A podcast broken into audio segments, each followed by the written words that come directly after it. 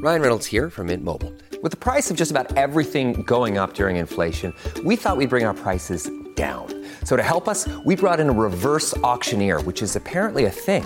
Mint Mobile unlimited premium wireless. Ready to get 30, 30, bit to get 30, bit to get 20, 20, 20, bit to get 20, 20, bit to get 15, 15, 15, 15 just 15 bucks a month. So, Give it a try at mintmobile.com/switch. slash $45 up front for 3 months plus taxes and fees. Promo rate for new customers for limited time. Unlimited more than 40 gigabytes per month slows. Full terms at mintmobile.com. So the new education minister wants a, a new contract in place sooner than later, but I think without question, it's going to be ambitious to do before the start of the year. In fact, uh, the minister uh, said the unions have a moral obligation to get the deal. But as we all know, morals really have zero to do with labor unions in this province. And those are my words, not the uh, words of the minister. They want a deal, they want money, they want pensions, they want what they want, and they will not hesitate to walk out in order to get that.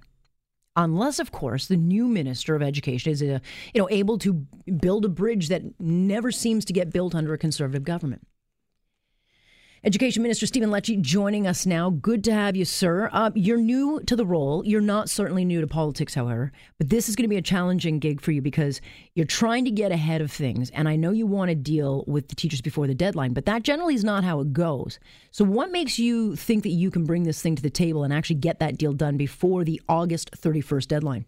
Well, first off, thank you for having me on the show, Alex. It's a pleasure to do this in this new capacity as Ontario's Minister of Education. Uh, I am just elated to have the role. We have 2 million young people under our carriage, and I want parents to know, and educators and students who are listening today to know that my singular focus is enabling our young people to reach their full potential. It's not just a transfer of knowledge. You know, I always say that the metric of, of success for me as the minister is not just the uh, for young people to attain knowledge, but it's the application of knowledge in the workforce. And so that is a, a, value system and a spirit that I'm bringing to the ministry. I want young people to have the dignity of good jobs. Now, I am obviously an optimistic person, I'm a realistic person. I appreciate, as you said, Alex, we have you know tough discussion and negotiations, but so far I will say that the meetings I've had, the calls I've made, I made calls to every union leader in the province of Ontario, literally, Alex, three or four hours, two or three hours after I was appointed minister. I'm not sure there's even precedent for that, but I called them all, and I've been meeting with them today, and, and I'll be doing more tomorrow because I believe it is in the public interest to drive a deal as soon as possible. And so, yes, I want to uh, drive a deal expeditiously. I'm calling on all sides to do that. But I obviously value that there's got to be good faith discussions between now and then. My mission is to encourage the partners to come to the deal, come to the table with ideas within the fiscal realities and get a deal that puts students first, keeps them in the classroom, and ultimately you know, gives them uh, the opportunities they deserve in September and beyond. And so, how did they react? Because you talked about it being a moral obligation for a deal to get done, and and what was the the reaction of the unions? Because at the end of the day, uh, Mr. Lecce, they do want a deal, and they want that deal to include better money, better, um, you know, benefits, better pensions, all all the things that we've seen in the past. That's not going to go away. Um, and we don't have that to give. So, when you say moral obligation to get this done, how did they react to that? Well, I don't want to prejudice what they. I'll let them speak for themselves. I'll just say to you that the meetings were amicable. They were honest. They were frank. Uh, we laid out each other's perspectives, and I listened, really, for, to be quite frank, more than I spoke, because I wanted to give forum to inform me about their uh, membership and their concerns and the priorities they have vis-a-vis Education Ontario. What I can tell you is that we are trying to drive an outcome and we're trying to encourage them to get um, moving all parties at the table to reach a deal. And I think that is in the public interest. I think that is in the student interest. And I would argue that that's something that all parties, I think, based on my early read, uh, desires. And so I think that's that's a good thing. I would just want to keep the momentum going. And I also ultimately want students to, uh, of course, stay in the classroom, but ultimately get a good positive learning experience in September because you know, there's a lot at stake. I mean, we live in a global economy with increasingly competitive challenges. We have a skilled workforce, and other provinces and jurisdictions around us upping their game in the context of STEM and other, um, you know, transferable skills that are needed in the modern economy.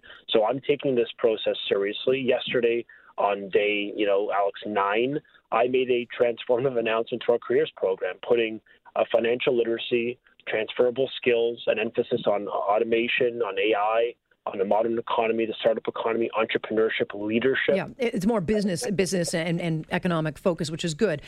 But speaking of economics, you're going to have to, and you're going to be asked, what's in this for me? Show us the dollars. And we know that uh, I think it was announced a 1% increase max. Will there be money on the table uh, for teachers and education in the fall? Look, I'm listening to their priorities. I mean, I've literally just come out hours ago from meeting with them.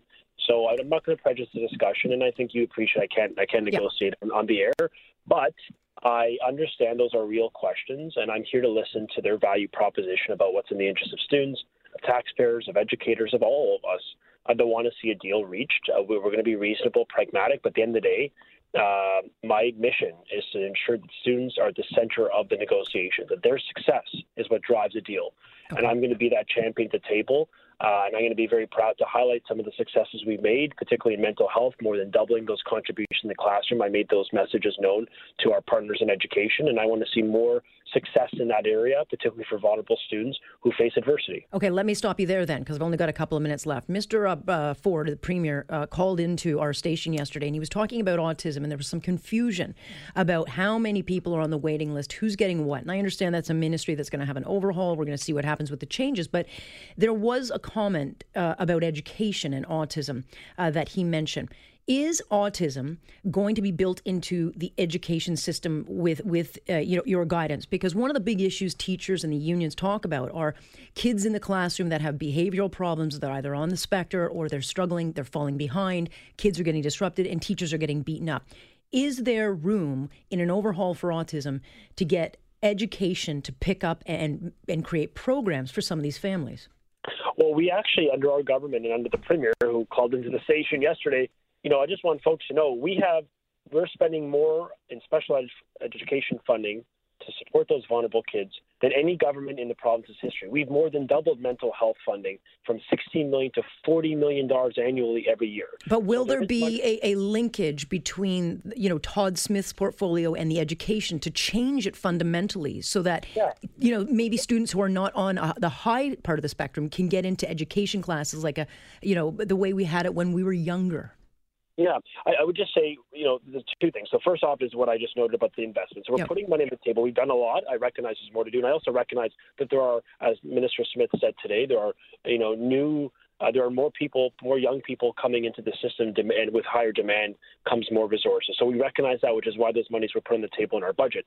In the context of the going forward, we actually tasked experts to depoliticize the process, to put 20 autism experts. These are people yep from clinicians to, uh, to autism advocates to providers to former public servants, you name it. We've given them and empowered them with a mandate to recommend the way forward with respect to this file because I want families who have children on the on the spectrum and I want them to have confidence that we are making the best decisions for their children by empowering those who are on the front line. People who actually have hands-on experiential perspective to guide public policy. That's that's the right thing to do, and I'm going to let them do their job. They're going to be releasing a report, as I understand, you know, uh, providing recommendations in short order. We did double the funding to over $600 million to support uh, for children and families with autism to help ensure every child gets access to support. Because as you know, under the former Liberal system, three out of four got nothing. Yeah. And I find that wrong. I mean, how is that fair? For three to four kids. So we've got to get this right. We're listening. We've launched a tour, uh, a task force, and uh, they are doing a lot of work. In fact, I'll be meeting with them in the coming days to introduce myself, just a signal from as Minister of Education, I'll be working with Minister Smith seriously, as we already are, to get this right. And I don't want to, you know, get ahead of the announcement or yeah. you know, what the, what this group of, of, of experts are going to provide to us.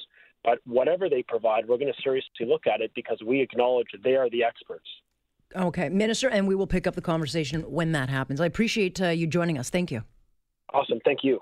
That is Education Minister Stephen Lecce joining us here on Point on Global News Radio.